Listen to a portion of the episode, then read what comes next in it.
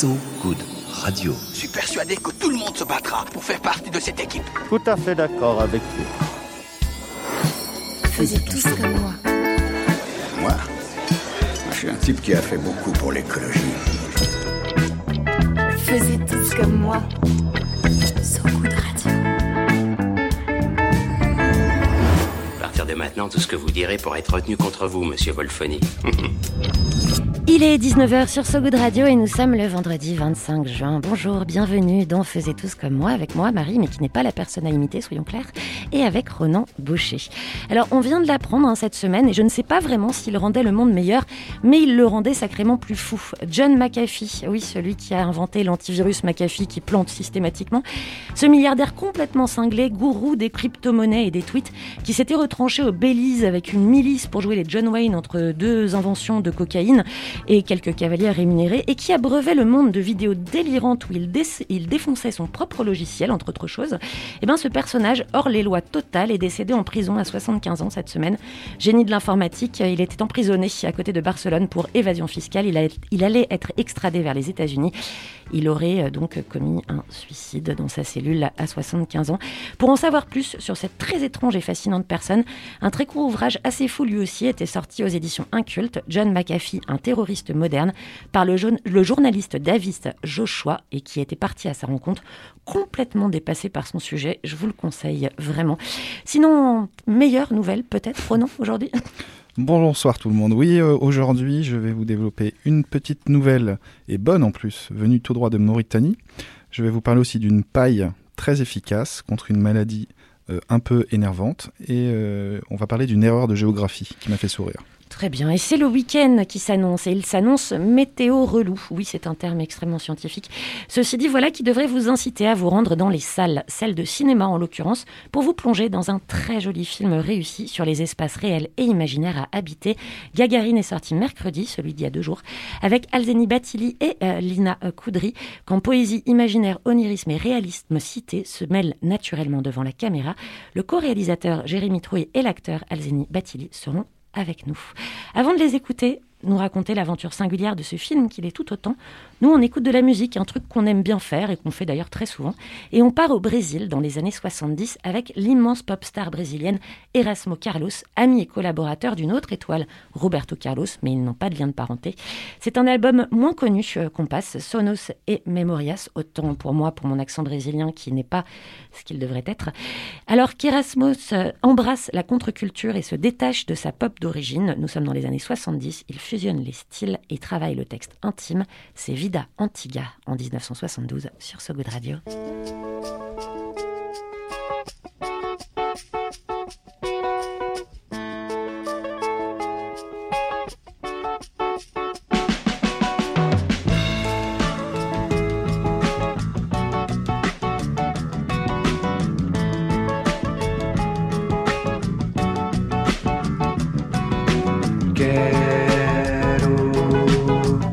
Mandar de novo os meus recados,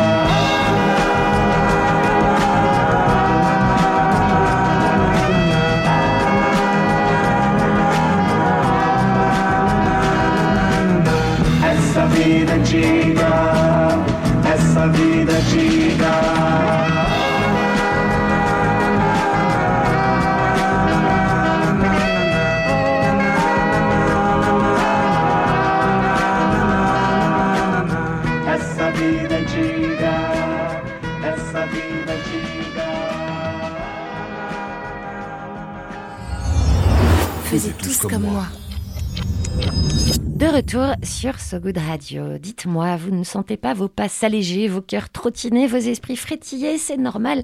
Renan est là. Il est prêt à déposer sa hotte de bonnes nouvelles avant le week-end et il y a de quoi être réjoui comme un gosse. Tu nous fais un petit ho ho ho de Père Noël Ho, ho, ho. Super. Je qui bien se passe de beau? Magnifique. Ok. Bon, bah, je ferai ça à Noël alors. Père Noël aux Galeries Lafayette. Voilà. Tout un projet d'avenir. Bon, alors ce qui va suivre n'est peut-être pas une bonne nouvelle, une bonne nouvelle pour Mohamed Ould Abdelaziz, mais ça l'est sans doute pour beaucoup de Mauritaniennes et Mauritaniens. Mais le collectif prime. Exactement. L'AFP nous apprend que Mohamed Ould Abdelaziz, l'ancien président de Mauritanie jusqu'en 2019, a été écroué sur demande du juge pour non-respect de son contrôle judiciaire, à savoir être en résidence surveillée et pointé tous les jours à la police, qu'il n'a pas fait. Et donc euh, Mohamed Ould Pourquoi il avait été inculpé oui eh ben, Mohamed Ould Abdelaziz, il avait été inculpé en mars 2021 pour corruption présumée. C'est risqué un peu, j'ai l'impression d'être un ancien président en ce moment, non J'ai l'impression. Peut-être, peut-être. Il y a peut-être quelque peu chose dans, qui dans le change. viseur de la justice. Je ne sais pas de qui, évidemment, je parle. Non, bien sûr que non. Une Euh, autre information. ouais, un article vu dans le Guardian va peut-être faire tomber nombre de tips and tricks de grand-mère. Tu fais de l'anglicisme, toi, maintenant Ouais, ouais, ça me manquait un peu. Cet article raconte l'invention d'une paille spéciale, une paille qui permet de boire, pas celle qu'on donne à manger au bétail évidemment, qui est équipée d'une valve à son extrémité basse, et en suçotant votre paille pour ouvrir la valve de l'extrémité basse, ça fait travailler votre diaphragme. C'est un peu les exercices de Kegel, mais pour la, pour la gorge, en somme. En Et je ne préciserai pas ce que c'est que les exercices de Kegel pour ceux qui ne le savent pas.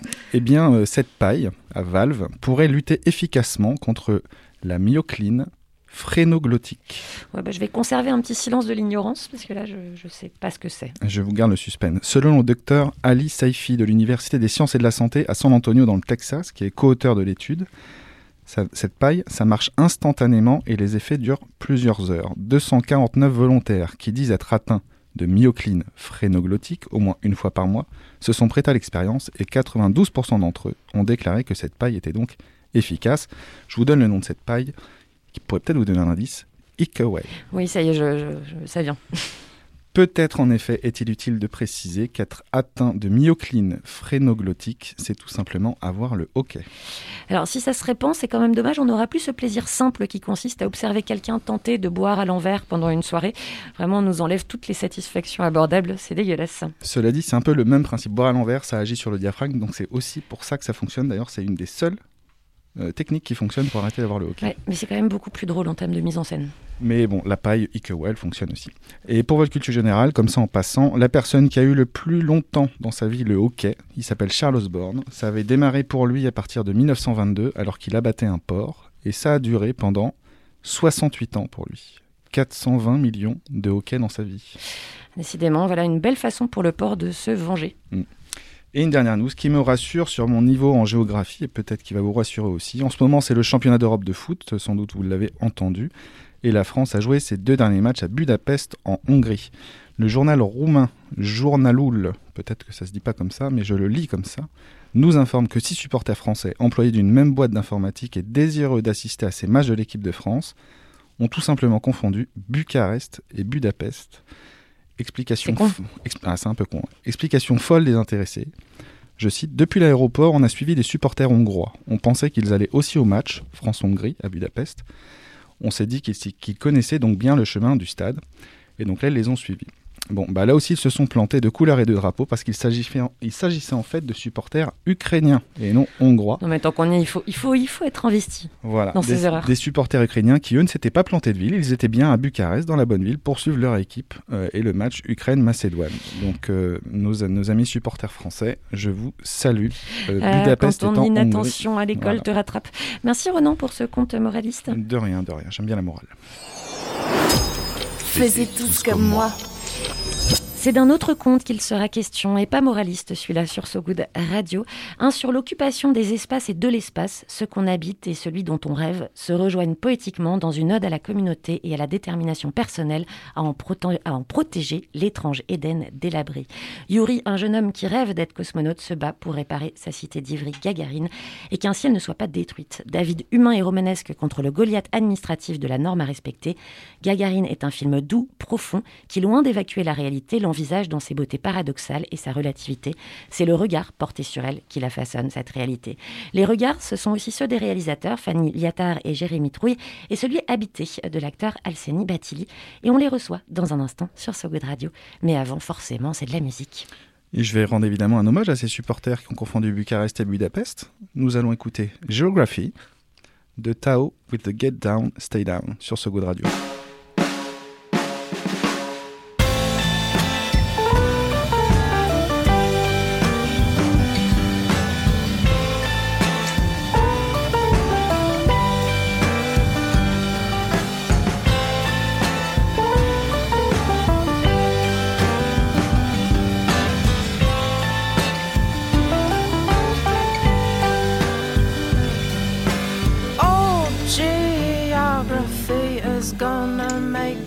A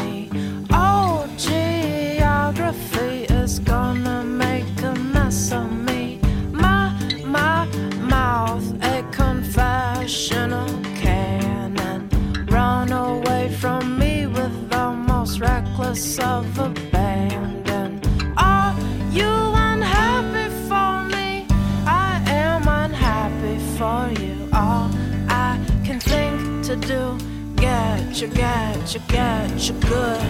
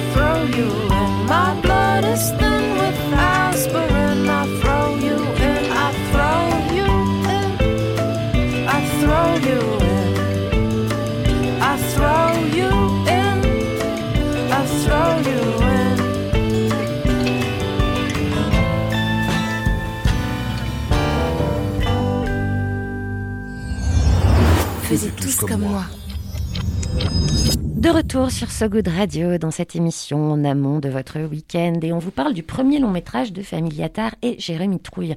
Un poème d'autant plus poignant que ses auteurs venant du documentaire s'offrent l'occasion du romanesque de la fiction plus révélatrice et puissante quand elle endosse le rôle de la fable. Rien n'est gratuit dans l'esthétique et rien n'est appuyé dans le réalisme. On est en permanence en équilibre. Gagarine, c'est le nom du film, c'est une ode réaliste à l'imagination ou une ode onirique au réalisme pluriel que le monde gomme en les normalisant.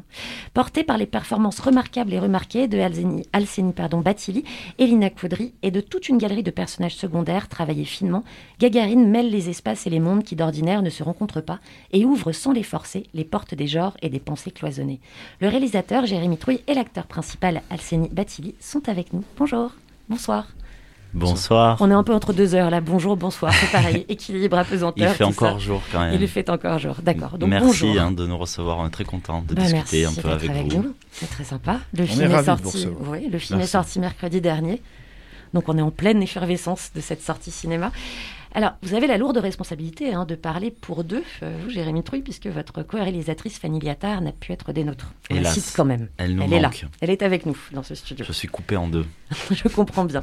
Alors la conception de ce film en elle-même, elle transcende déjà les genres, elle s'est faite en plusieurs étapes. Vous pouvez nous raconter cette histoire avant l'histoire qui est assez folle? Ben, nous, euh, Gagarine, c'est notre tout premier film, à Fanny et moi. Euh, je dis tout premier parce que ça a commencé par notre tout premier court-métrage qui s'appelait déjà Gagarine, il y a six ans de ça. On arrivait à Paris avec euh, tous les deux l'envie de faire des films, le rêve, je dirais plutôt, parce que sans avoir vraiment fait d'école de cinéma. Et euh, en, en découvrant Paris, on a découvert Ivry-sur-Seine et Gagarine parce qu'on a des amis architectes qui nous ont invités à venir faire des portraits documentaires des habitants de cette cité qui, à l'époque, était déjà promise à la démolition. Et euh, c'est vrai que nous, quand on est arrivé, on a pris la ligne 7 et on est arrivé à Ivry-sur-Seine et on a découvert cette immense barre de briques rouges. Et le premier choc, il a été visuel. On s'est dit, mais ouah, ça, ça va être détruit, mais pourquoi c'est c'est beau? Cette immense euh, barre de 370 euh, logements qui était encore plein de vie et d'habitants. Et puis on y a a appris l'histoire de ce lieu, Yuri Gagarin, dans les années 60, qui était venu inaugurer ce bâtiment. C'est quand même en soi complètement fou. Absolument, il revient de l'espace, c'est une star planétaire, le premier homme à avoir été là-haut. Et il revient et il est invité en banlieue, dans la banlieue rouge, tout autour de Paris. Il ne vient pas à Paris, il va plutôt dans toute la banlieue rouge inaugurer des piscines, des stades, des écoles et la cité Gagarine. Et c'est vrai que le film il commence avec les images d'archives de ce moment si fort. Et ce qui est beau, c'est qu'on y sent tous les rêves d'espace de l'époque, mais on y sent surtout une utopie de vivre ensemble que représente la construction de ces grands ensembles comme la cité Gagarine.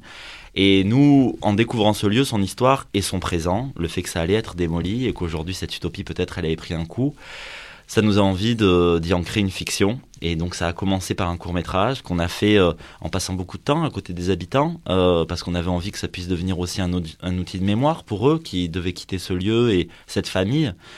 Et puis euh, 15 minutes, c'était pas assez pour raconter l'histoire de Yuri, ce, ce jeune homme rêveur qui, qui essaie de sauver sa cité. Donc on y a passé 4 ans de plus à écrire le film et petit à petit, on est arrivé à, à ce premier long métrage. Alcini, toi, tu connaissais cette, euh, cette cité Gagarine Ou Pas du tout? Non, moi, personnellement, je la connaissais pas du tout. Mais euh, je sais que mon père, euh, il y a été à quelques instants, mais à côté. Donc il la connaît bien. D'accord. Et d'ailleurs, l'histoire du casting aussi est une histoire assez, assez incroyable. Comment est-ce que ça s'est passé pour toi? Bah, en fait, moi, j'étais dans mon lycée, à l'intérieur de mon bahut, et euh, à l'extérieur, il y avait un de mes amis. Et euh, du coup, il y a une casteuse qui s'appelle euh, Aline Badjan. C'est l'assistante de la directrice du casting du projet. Elle a donné le flyer à, mon ami. Et mon ami, il est venu, il est rentré dans mon lycée, il m'en a parlé directement. On en a rigolé, on en a parlé. Et après, bah, tout bonnement, il m'a- dit Tiens, vas-y. En vrai, j'ai pas envie d'y aller. Toi, t'avais des envies euh, d'être euh, acteur à ce moment-là Ou pourquoi il Non. filé à toi? Non, bah, je, je- parce que je sais pas, c'était sur, sur le coup comme ça. Mais moi, personnellement, j'ai jamais eu envie de vraiment faire du, de- des films. Mais j'ai déjà pensé. Je me suis dit, c'est- ce serait cool quand même. Mais euh, comme tous les jeunes, je pense. Donc finalement, hein, c'est ça qu'on appelle une mise en abîme d'un rêve un peu inaccessible d'aller dans l'espace. euh, bah, je n'avais pas prévu d'être acteur, puis un premier, premier rôle dans un premier long métrage qui est absolument magnifique. Mes félicitations quand même. Et donc euh, par ailleurs, euh, le casting, donc, euh, est-ce que vous, vous aviez, Jérémy Trouille, une idée de ce personnage en tête? Bah, c'est toujours un peu complexe la phase de casting quand on a écrit pendant 3-4 ans un film d'un personnage imaginé qui n'existe pas au moment de trouver la personne qui va l'incarner parce que forcément ça va être quelque chose de différent de ce qu'on a imaginé.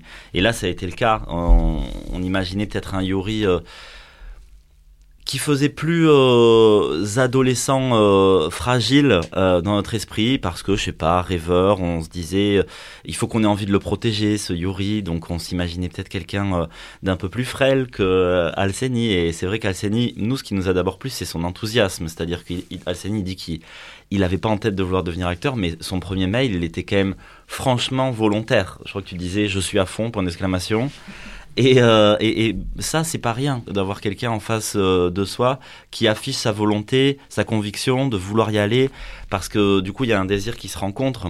Et puis, bon, ben, quand on a rencontré Alseni dans ses premiers essais, c'est vrai qu'il y avait une dualité très belle de euh, un jeune homme qui était déjà dans un corps sportif. déjà prêt à conquérir une autre planète, quoi, et qui du coup pouvait incarner ce héros qui va nous faire croire à une épopée un peu spatiale, et en même temps, dans son regard, dans son sourire, quelque chose encore de l'enfance. Et cette dualité-là, nous, elle, elle a apporté plein de complexité et de vérité au personnage de Yuri. Elle s'est dit comment est-ce que tu t'es préparé euh, pour ce rôle? Puisque Alors- tu n'avais jamais fait de cinéma, comment est-ce que Oui. tu as travaillé tout ça? Bah, J'ai eu une préparatrice qui s'appelle Delphine Zing, avec qui on a beaucoup travaillé les- en termes d'émotion, en termes de, de, de position, de, de, de gestes du corps. Ouais. Et euh, du coup, euh, c'était toute la journée, j'ai dû, j'ai dû porter des choses, j'ai dû euh, travailler les émotions. Et ouais, c'était c'était une très bonne expérience. Et sinon, les scènes un peu plus soft d'apesanteur, j'ai dû les travailler avec, avec une fille qui s'appelle Jeanne Morel, qui travaille à l'agence spatiale et euh, qui a été très gentille avec moi, qui m'a qui m'a beaucoup aidé sur les gestes, euh, ne pas confondre euh, avec la nage, les gestes qu'on fait à la nage parce que c'est pas pareil. Donc il y a eu beaucoup de travail comme ça et c'était très cool. Ça se passait comment ces séances? Est-ce que t'as pas eu droit à un simulateur d'apesanteur quand même? On a, je crois qu'il y avait un simulateur, mais c'était pas, c'était pas, c'était pas un simulateur d'apesanteur, mais c'était un, un appareil qui me faisait me propulser et, du coup euh, j'étais, sur le ventre et j'étais en train de bouger. un Ça petit devait peu. être génial, Ouais, cool. Et le réflexe, c'est d'avoir des, des gestes de nage Ça m'étonne pas trop. en Bah, même temps. moi, mon réflexe, bon, peut-être, peut-être que ça faisait plus penser à ça. Donc, elle m'a dit, euh, elle m'a fait la réflexion. Elle m'a dit, euh, fais attention, un petit peu, mais pas trop. voilà. Tu brassais ou tu crawlais Je, je brassais. Papillon. Papillon, dos crawlé. Je brassais. Et donc, bah oui, d'ailleurs, euh, euh, en dehors de ce travail de préparation pour la CNI, vous avez contacté l'agence spatiale pour. Pourquoi vous avez contacté l'agence spatiale d'ailleurs? En fait, le CNES, le Centre national des études spatiales, euh, ils ont une résidence sur les murs euh, pour des artistes qui travaillent sur des thématiques liées à l'espace. Et euh, nous, par exemple, ça nous a énormément servi parce que grâce à cette résidence, on a pu assister à des conférences de scientifiques, d'architectes qui réfléchissent à comment habiter dans l'espace? Les vols spatiaux habités, par exemple, comment habiter sur Mars? Et c'est hyper intéressant parce qu'il y a vraiment toute une réflexion sur l'ergonomie du lieu, sur euh, comment l'humain peut se sentir bien dans un environnement si hostile que peut être l'espace où il n'y a pas d'oxygène et pas de vie.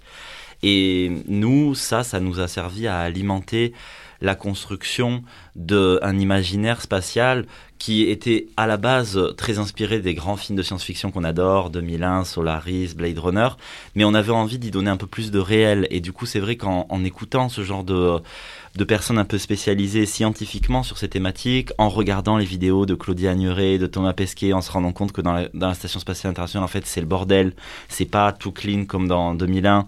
Tout ça, ça nous a aidé à ramener des choses un peu plus organiques euh, dans de la science-fiction euh, à hauteur de euh, un jeune homme de 17 ans. Comment ça s'est traduit, cet apprentissage, ce travail, en termes de caméra, justement? Toute la mise en scène, on s'est dit que on, a toujours cherché un équilibre, que ce soit à l'écriture ou au moment de la mise en scène, entre naturalisme et onirisme. Et l'idée pour trouver cet équilibre, euh, c'était de se mettre du point de vue d'Yuri. Donc le film, il commence avec des archives et quelques incursions comme ça de cité filmée comme un vaisseau. Ça veut dire que ça, on a passé beaucoup de temps avec notre chef-op à photographier la cité sous toutes ses coutures pour essayer de désaxer, euh, changer un petit peu de point de vue et où d'un coup, parce qu'on regarde une arête euh, chut, retourner, on a, on sait plus ce qu'on est en train de regarder. C'est peut-être un vaisseau, c'est peut-être une cité. Mais il y a ces quelques images au début, et puis tac, euh, vite on, on rentre dans la chambre de Yuri, et on découvre ce personnage, on comprend que tout ça c'est dans sa tête, et qu'il est sûrement l'héritier de ses rêves spatiaux. Et ensuite, on le lâche plus. Il- D'ailleurs, il, se lève et il a une petite euh, télescope euh, qui est à sa fenêtre. Il, regarde dans l'œilleton la vie qu'il a en bas de sa cité. Et ça, ça nous invite à rentrer dans son regard. Et donc, toute la mise en scène et tous les mouvements de caméra qu'il y a dans le film, ensuite, il se déploie en fonction de l'état dans lequel se sent Yuri. Donc, euh, le début du film est plutôt dans un certain naturalisme et une caméra un peu vivante, euh, épaule, parce que on est dans la vie, il y a du monde autour de lui. Yuri, il aime cette vie et il l'épouse et il essaie de partager sa passion spatiale avec les gens qui y sont là. Et c'est vrai que sans spoiler le film, petit à petit, Yuri va se retrouver de plus en plus seul et obligé de se réfugier dans ses rêves pour survivre. Et, et ça, ce, ce refuge dans lequel il va plonger, va influencer les mouvements de caméra qui vont devenir de plus en plus flottants, aériens, une caméra qui, qui tourne un petit peu pour se sentir un peu en apesanteur avec notre personnage. Alors on revient sur ce film Gagarine dans un instant avec euh, vous. Vous avez choisi une musique pour nous. Que- Laquelle est-ce et pourquoi? On a choisi d'écouter tous ensemble Space Oddity de David Bowie parce qu'on a envie de s'envoler dans l'espace Avec David Bowie. David. Ground control to Major Tom. Ground control to Major Tom.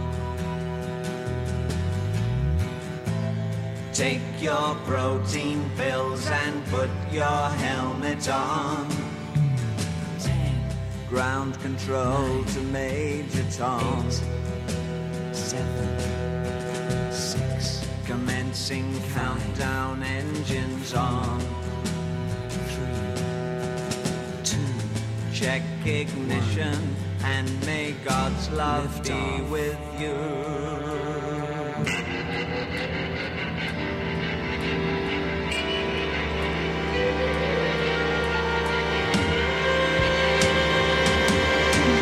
This is ground control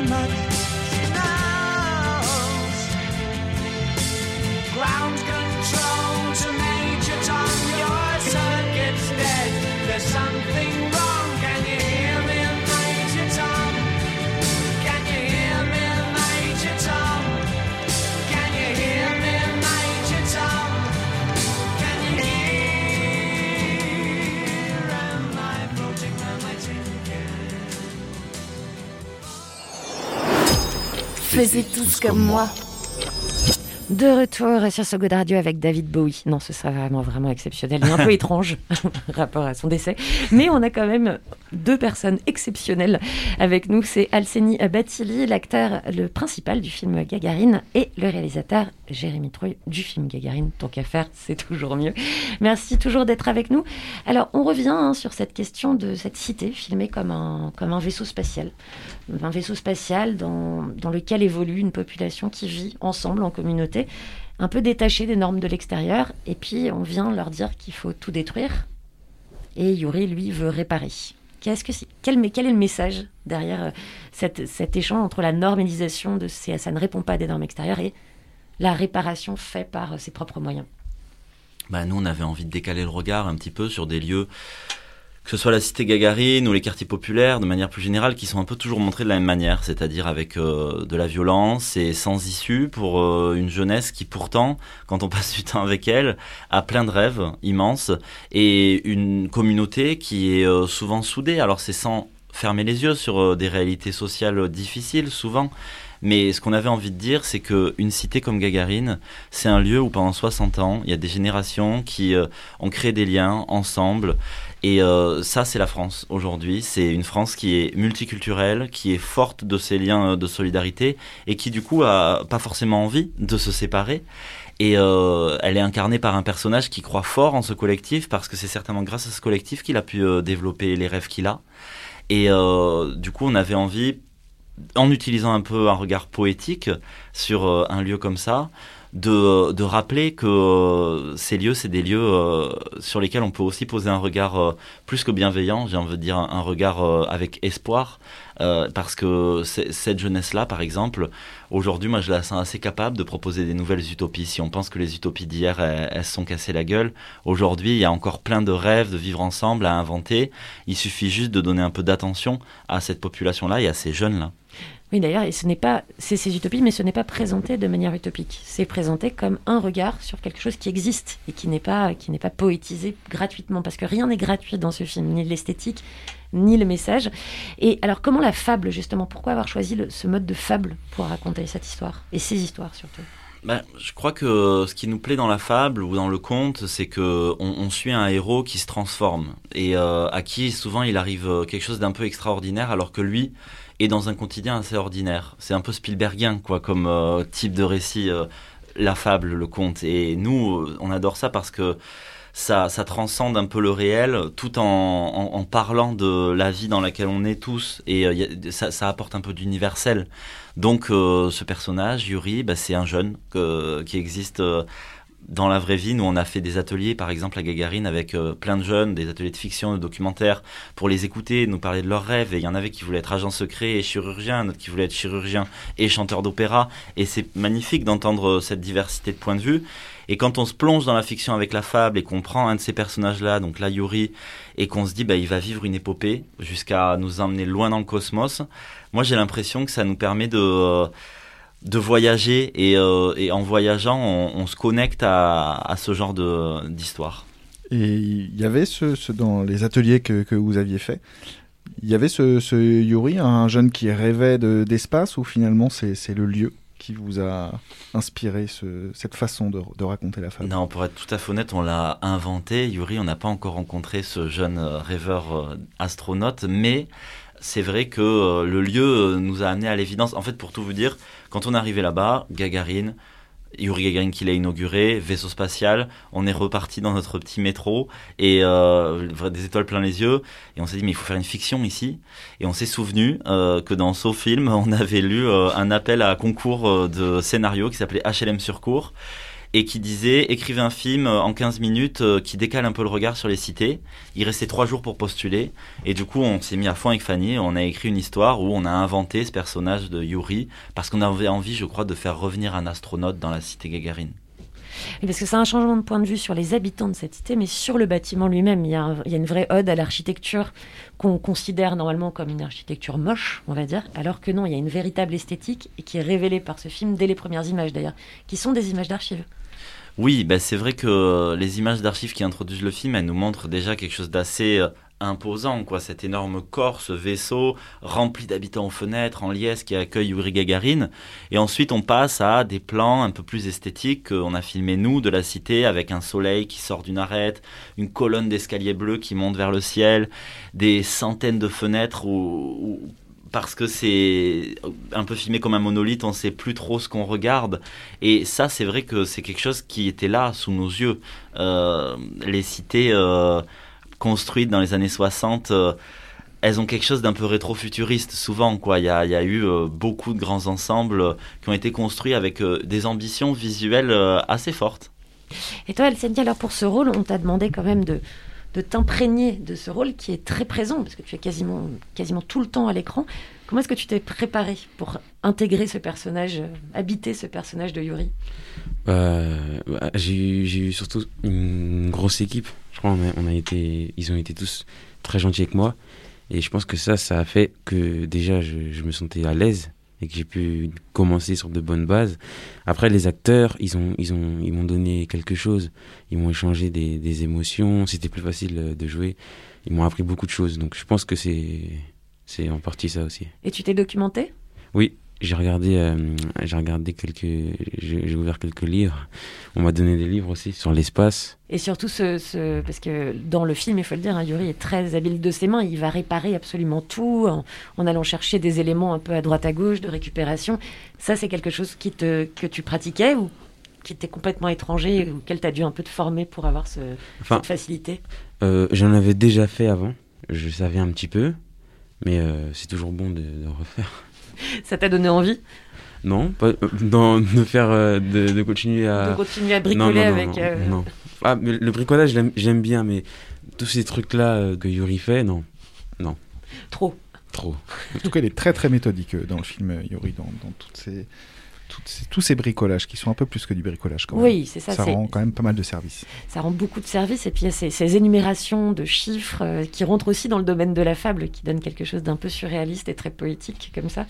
Alors, justement, on parlait de science-fiction tout à l'heure. Est-ce que, est que vous êtes tous les deux des lecteurs ou des, ou des spectateurs de science-fiction?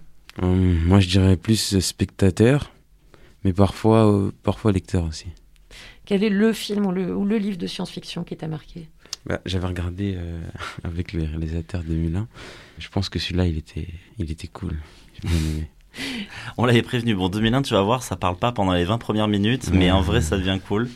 Et euh, bah, c'est vrai qu'on avait envie, dans la manière dont Alseni allait s'imprégner du rôle, euh, de lui montrer plein de choses différentes. Quoi. Nous, pour être honnête, euh, 2001, c'est même pas un film qui était une référence qu'on connaissait à fond.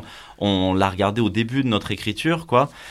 Mais euh, moi, je crois que dans les vraiment films de science-fiction qui m'ont beaucoup marqué, euh, Blade Runner, c'est c'est ouf. Parce que j'allais dire, il y a ce mélange entre, euh, entre science-fiction de très lisse de 2001, enfin très la science-fiction qui réussit, et puis le- le- la retape de Blade Runner où on se sert de tous les trucs du passé pour essayer de faire exister un monde. Mais moi, sinon, il y en a un que j'ai vraiment, vraiment aimé, c'était Interstellar. Parce que lui, quand même, waouh. On a un peu copié euh, le mood musical d'Interstellar. Alors, je peux pas dire ça parce que les compositeurs qui ont travaillé sur le film sont de grands talents et ont vraiment composé quelque chose d'original. Mais quand on monte euh, un film en images, souvent on n'a pas encore la musique euh, originale et donc on pose des références un petit peu. Et on avait un peu tartiné toute la fin du film de Hans Zimmer et Interstellar parce que chef-d'œuvre et parce que ça, quelque chose. De flottant et en même temps, euh, c'est-à-dire d'assez spatial, enlevé et en même temps très humain dans les émotions. Et euh, nous, on, a- on avait bien envie euh, musicalement de trouver cet équilibre-là aussi. du coup, il y a une histoire d'ailleurs de la musique de ce film qui, euh, qui est vraiment en deux parties distinctes. Est-ce que vous pouvez nous raconter un peu comment ça s'est passé? Ben, c'est vrai que on a eu la chance de travailler avec trois compositeurs de grand talent sur le film, les frères Galperine, Sacha et Evgeny, avec qui on a commencé à travailler sur le film et qui ont fait euh, toute la première partie de la musique. Et puis Amine Boifa est arrivé un peu après, pendant le processus de création. Euh, euh, Amine Boifa qui a eu un César pour Timbuktu et euh, pareil qui a amené quelque chose. Et c'était un défi parce que travailler avec deux, on va dire deux, compositeurs différents, ça peut faire peur qu'il n'y ait pas une cohérence à l'intérieur de la musique. Mais c'est vrai que ce qui s'est passé en fait, c'est qu'on a commencé à travailler avec les, frères Galperine et euh, c'était hyper intéressant de travailler avec eux parce que bon, ils ont fait la musique de Faute d'amour de Zegintsev qu'on a trouvé bouleversante et ils avaient accepté qu'on utilise une partie de cette musique pour un de nos courts métrages.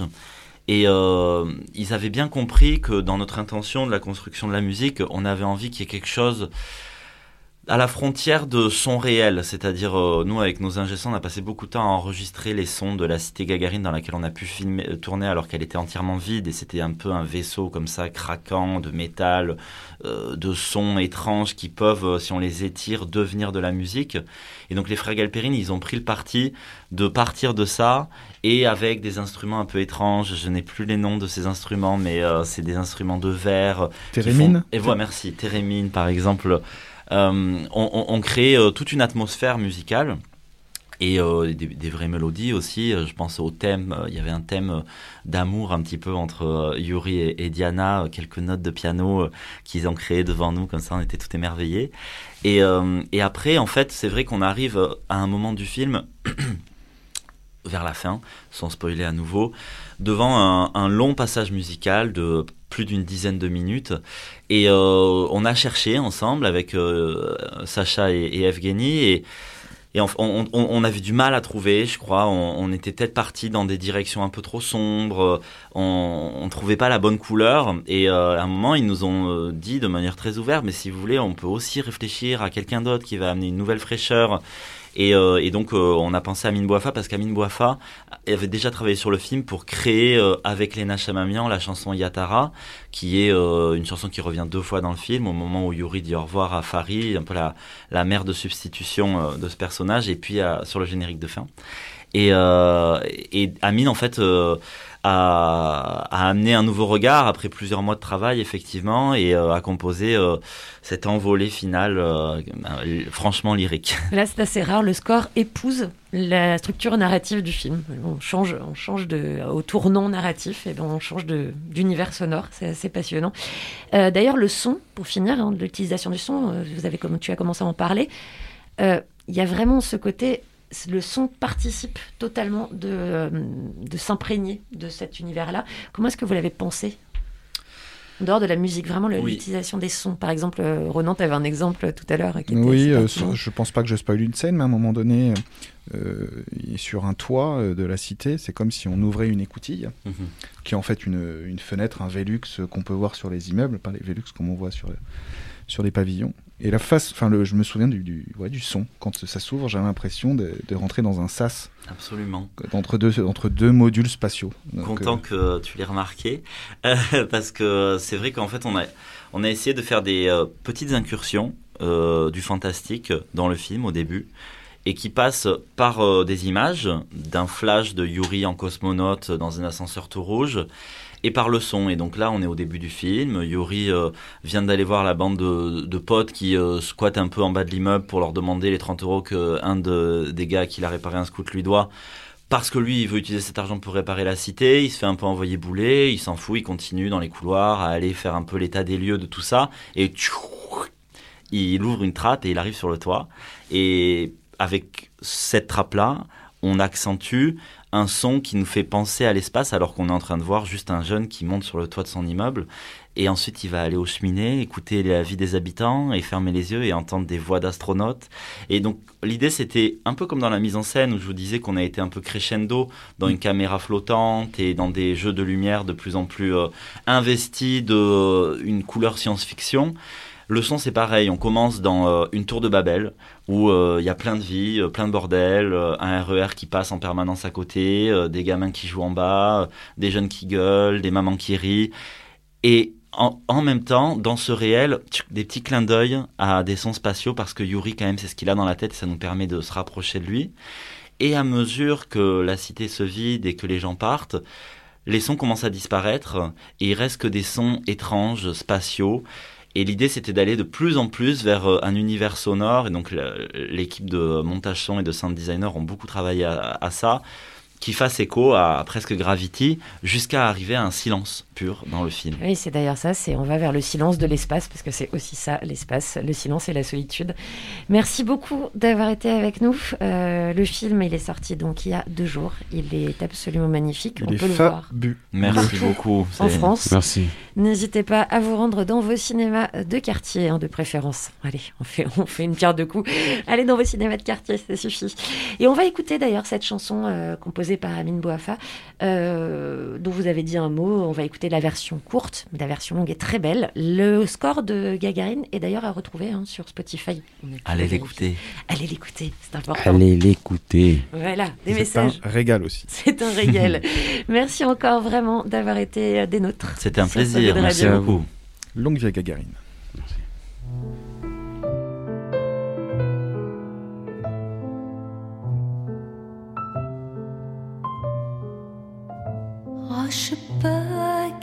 المسا ناديت القمر.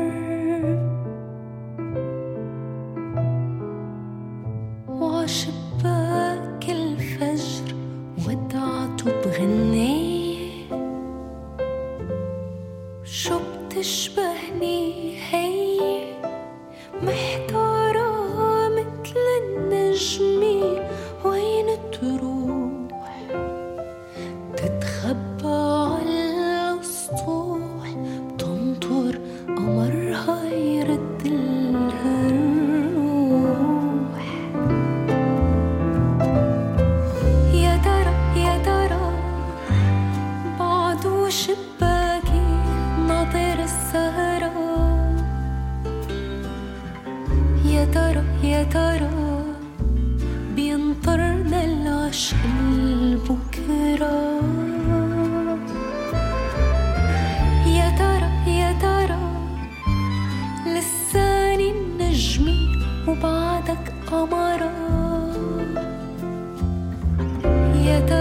I to rok.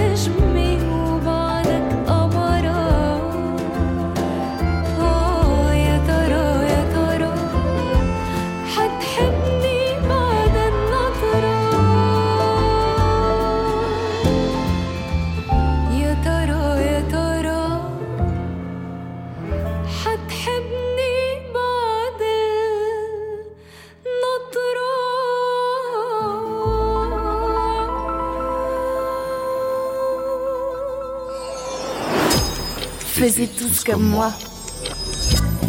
C'est une double fin sur So Good Radio, comme il y a des agents doubles, des doubles salto arrière, des jeux en double. Bref, c'est une fin d'émission et une fin de semaine, donc. Mais on se retrouve lundi pour une dernière semaine d'émission avant l'été, oui, qui Ah se- oui. oui, ça sera terminé. Après, nous prendrons des vacances. Oui, figurez-vous. Qui se clôturera sur un direct euh, au hasard ludique à Paris jeudi soir. Ce week-end, euh, n'oubliez ni les ciné, n'oubliez pas les cinémas. euh, Profitez-en donc pour aller voir le très beau Gagarine dont nous avons parlé avec nos invités, hein, le réalisateur Jérémy Trouille et l'acteur Alseni Batili. Ils sont toujours avec nous d'ailleurs. J'avais envie de leur demander quelles étaient leurs petites actualités d'été. Alceni, qu'est-ce que tu vas faire fin août? Alors, on va aller à Jérusalem. Ouais, on est content, on continue à se balader un petit peu avec le film. Euh, on avait eu la chance d'aller au Caire avec euh, Amine Boifa, justement, Elena Chamamian et Alseni euh, pour le présenter en décembre, alors que personne n'avait le droit de sortir de sa maison. Et là, on continue un peu à se balader. Donc, euh, ce week-end, on va à Rochefort, au Festival des Sœurs Jumelles. Et pendant l'été, on va aller à Jérusalem avant de peut-être aller ailleurs. On croise les doigts. Bon, ben on croise les doigts pour vous, hein, parce que vous me disiez hors antenne que le film avait quand même été vendu dans plus de 60 pays. Oui. Et ça, c'est beau. Oui. Vous avez eu l'occasion de le voir en une autre version que la version française? Euh, bah, avec des sous-titres, mais euh, il n'a pas encore été doublé ou alors je l'ai pas encore euh, entendu en norvégien ou en Ça doit être coréen. assez curieux de s'entendre doubler en norvégien ou Ah en, ouais. en japonais. Ce Faudrait, sera, ça, ça doit être un moment sympa à regarder. Merci encore hein, d'avoir été avec nous. Vous pouvez les réécouter sur So Good Radio euh, en podcast. Oui. Et lundi, Euh, il se passera quoi Lundi, euh, nous allons euh, diffuser une rediffusion. Nous allons rediffuser la venue de Suzanne qui nous parlait de son concert sur la mer de glace qui sera diffusé le lendemain, donc le 29 juin, sur Canal et Canal VOD. Voilà, donc on fait un petit tour en montagne lundi. Voilà. Espace Le- et montagne. Espace et montagne. N'oubliez pas les expositions hein, ce week-end. Soutenez vos artistes locaux en allant visiter, lisez des livres, bref, donnez de l'argent à ceux qui rendent le monde plus beau, plus grand, plus vaste, plus moelleux, plus épais, etc., etc., etc. Et la musique y participe, bien sûr. Alors on fait un petit bisou à Evergreen auparavant. Apparemment, c'était We Were Evergreen, le groupe. Puis en trois ans d'absence, ils ont laissé le passé derrière eux. Maintenant, c'est Evergreen. Michael Lio et Fabienne sont euh, sur ce goût de radio avec la chanson Guess What. Au revoir. Salut. Salut. Faisez tous comme moi. Good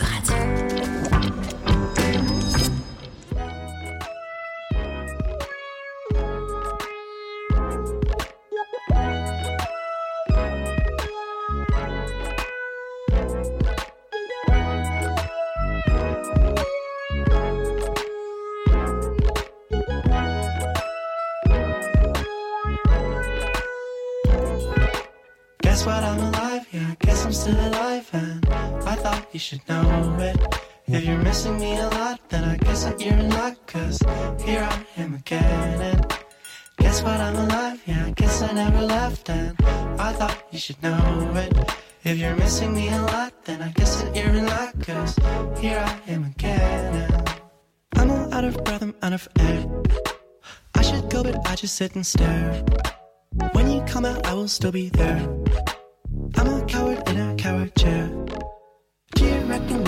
Will reconcile? Back for seconds for a second time. I thought that it was over. You're so hard to get over. I need to not see you for a while. Guess what? I'm alive. Yeah, guess I'm still alive. And I thought you should know it. If you're missing me a lot, then I guess that you're luck. Cause here I am again. Guess what? I'm alive. Yeah, I guess I never left. And I thought you should know it. If you're missing me a lot, then I guess that you're in luck. Cause here I am again.